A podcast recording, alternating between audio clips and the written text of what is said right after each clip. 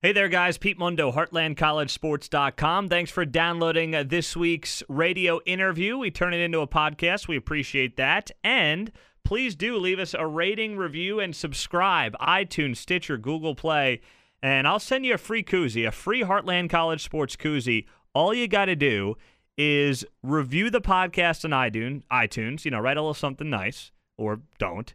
Send me a screenshot to Pete Mundo at heartlandcollegesports.com. That's Pete, M U N D O, at heartlandcollegesports.com. Send it to me an email, the screenshot. Send me your address, and I will get that koozie in the mail. All right? Appreciate it, guys. Enjoy the show, and we'll talk to you soon.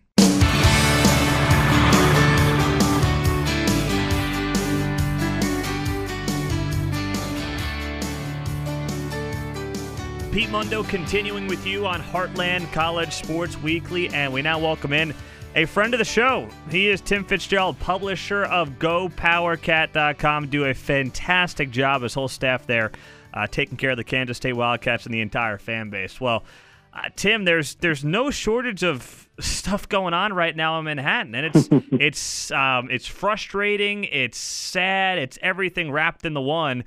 What's the latest here, week 11 of the college football season, with where things stand around Coach Snyder, the future of the program? Well, um, it's business as usual. You know, contrary to some other reports that have been out there, there's there's really nothing in the works in terms of retirement or announcement or anything. Um, they're preparing to play Kansas on Saturday morning at 11 o'clock at Bill Snyder Family Stadium, and other than that, uh, you know, if we're going to have a change, I'm, I'm guessing, uh, barring a loss to Kansas on Saturday, it'll, it'll come at the end of the year. But we'll see how it all plays out. But there's nothing imminent right now in terms of a coaching change. They're just going about their business. They're three and six and one and five in the Big Twelve, and certainly underachieving in 2018. Well, Tim, I was um, I I don't know if impressed is the right word, but I'm going to use it with you know, you've been you've been tough on on Coach Snyder, and I know that he is a uh, God hero like figure in the realm of uh, Bobby Bowden and Joe Paterno and those guys and what he has done on that program. But it has been a tough season. There have been uh, reasons to criticize uh, the head coach's leadership with this program. How has that gone down uh, in a in a college based town?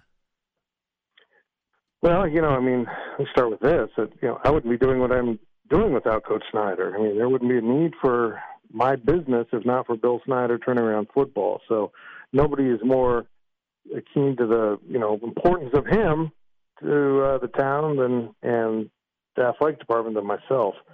But still, it it's become very clear to me it's time to move on let a younger man, you know, take the reins and, and put some energy into the program. The program's not just stagnant right now, but there's just been an erosion of talent, and it's going to get really bad next year unless they have a serious surge in recruiting, which I don't think this staff will have with the way he wants to recruit.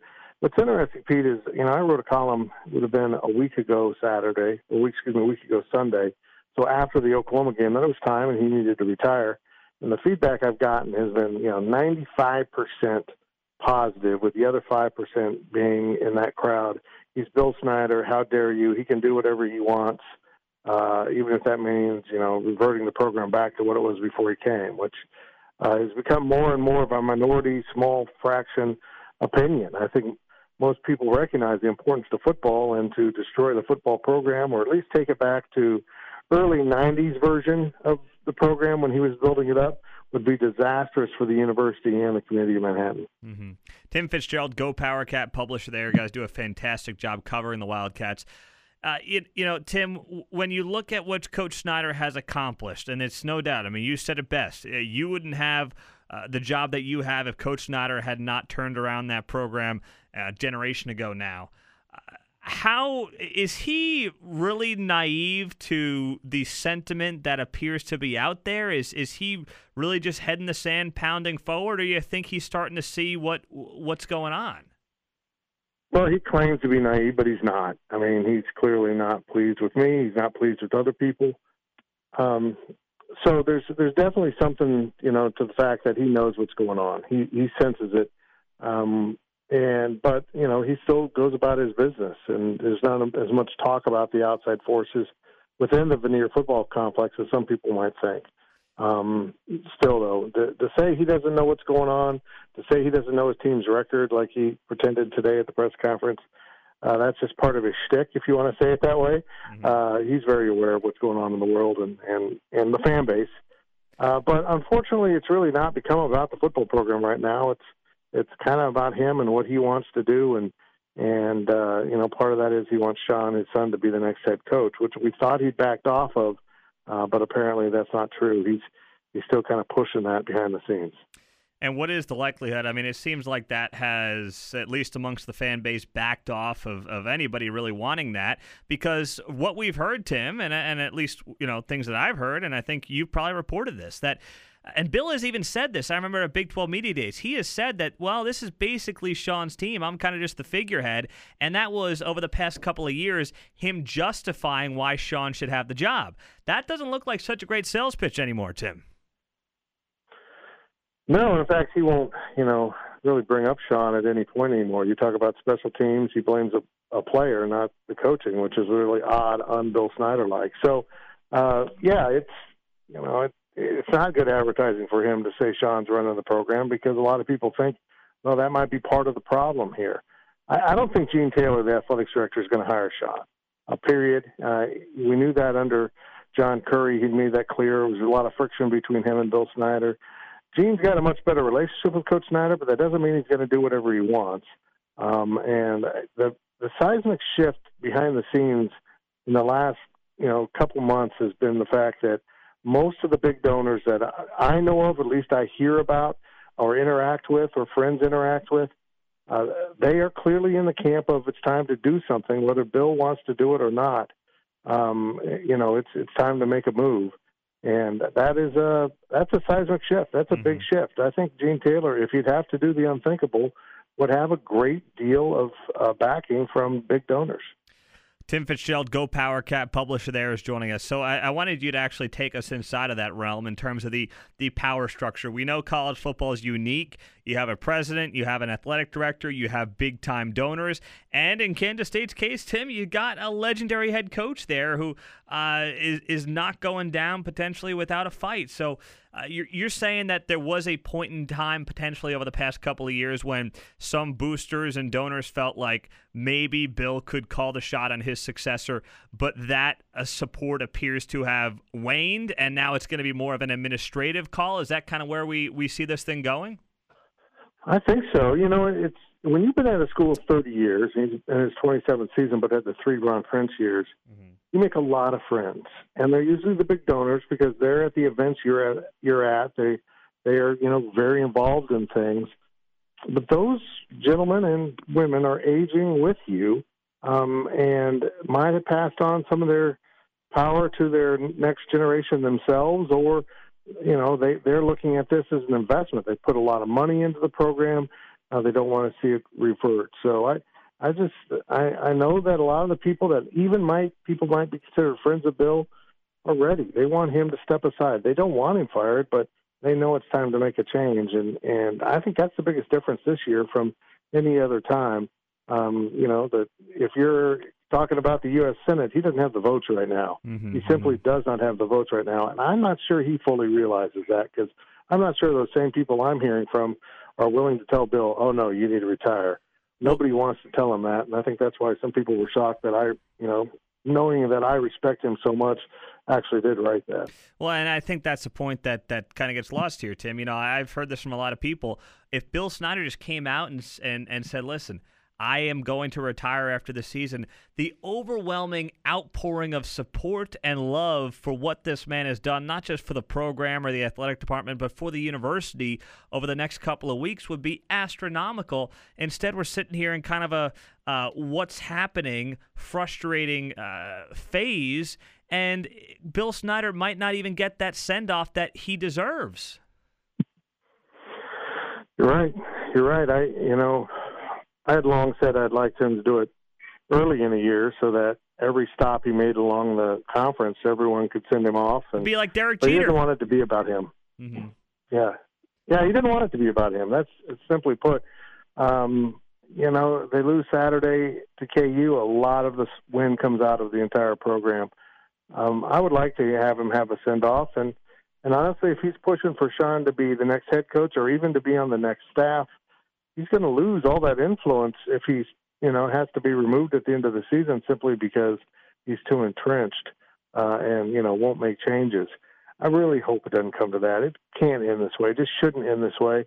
Uh, but you know, when you're in a game of chicken, um, that's kind of what it's feeling like. He's playing that with his own fan base and own athletic director that he just can't back away. And we'll see how it plays out. But he deserves to go out being very well thought of. And unfortunately, um, he's kind of, with his comments after the last two games, uh, been very awkward and odd. I, I, I just see people kind of seeing behind the the great Wizards curtain right now, and they don't like what they see. Uh, Tim Fitzgerald, go Power Cat. Tim, is it possible that what made Bill Snyder such a uh, great coach and the personality that allowed him to turn around a dormant program like Kansas State, that same personality is potentially going to be his his downfall here? That's a great point. You know, it, he's always had the answers. He's always been right. Uh, he's always thought he's right, but he has been right. He did what others said couldn't be done, and he's done it now twice. Um, he's kind of proven it can be done, uh, but he's always had that answer. He's known he's had that answer. He's believed he had that had that answer, and right now he doesn't have the answer. And so it's kind of it's it's very awkward for everyone involved. You know, they've never seen him um, really look this kind of lost and befuddled, and uh, he doesn't quite have the same. Uh, uh, you know, influence maybe over this team that he's had others, and I'm afraid he's kind of lost this team a little bit, which is probably why he's wondered out loud if you know the ship's ever been in this condition before. he's talking about his program um, because I, I don't think he has you know the full influence over this locker room that he's had in the past.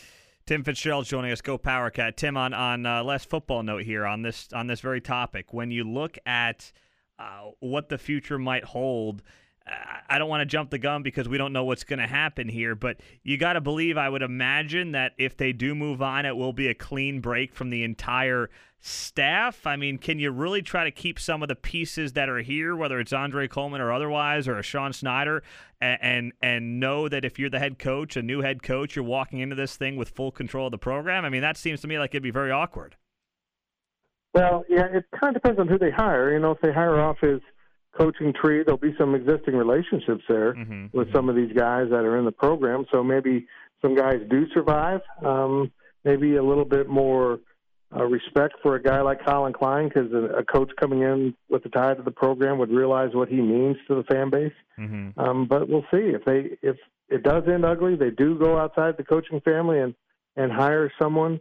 Um, yeah, I, I don't not sure that anyone existing on the staff would survive that. Um, and we'll just see uh, how that plays out if that comes, if that takes place. I'm just not sure. Yeah.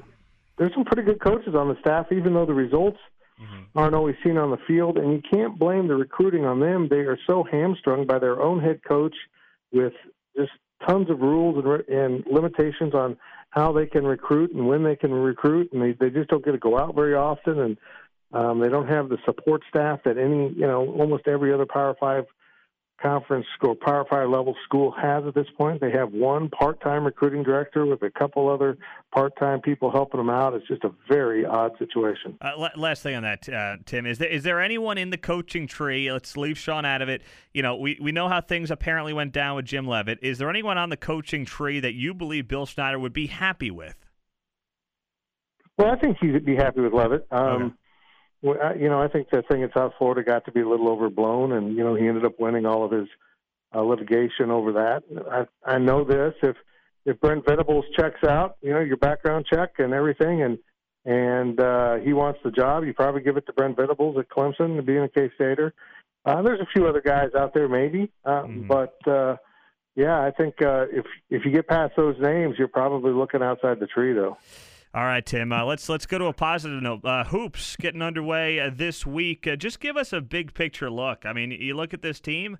I believe picked to finish second in the Big 12. A lot of optimism. All the starters back. Who would have thought? If I told you 18 months ago Bruce Weber would be the cream of the crop, everybody in Manhattan would love him. you know, I'd say we're going crazy here. So, uh, what's the outlook for the season? Yeah, football bad, basketball good. It feels like the '80s. I'm gonna roll with my jeans. Um, yeah, it's uh, it's crazy. They're going to be good.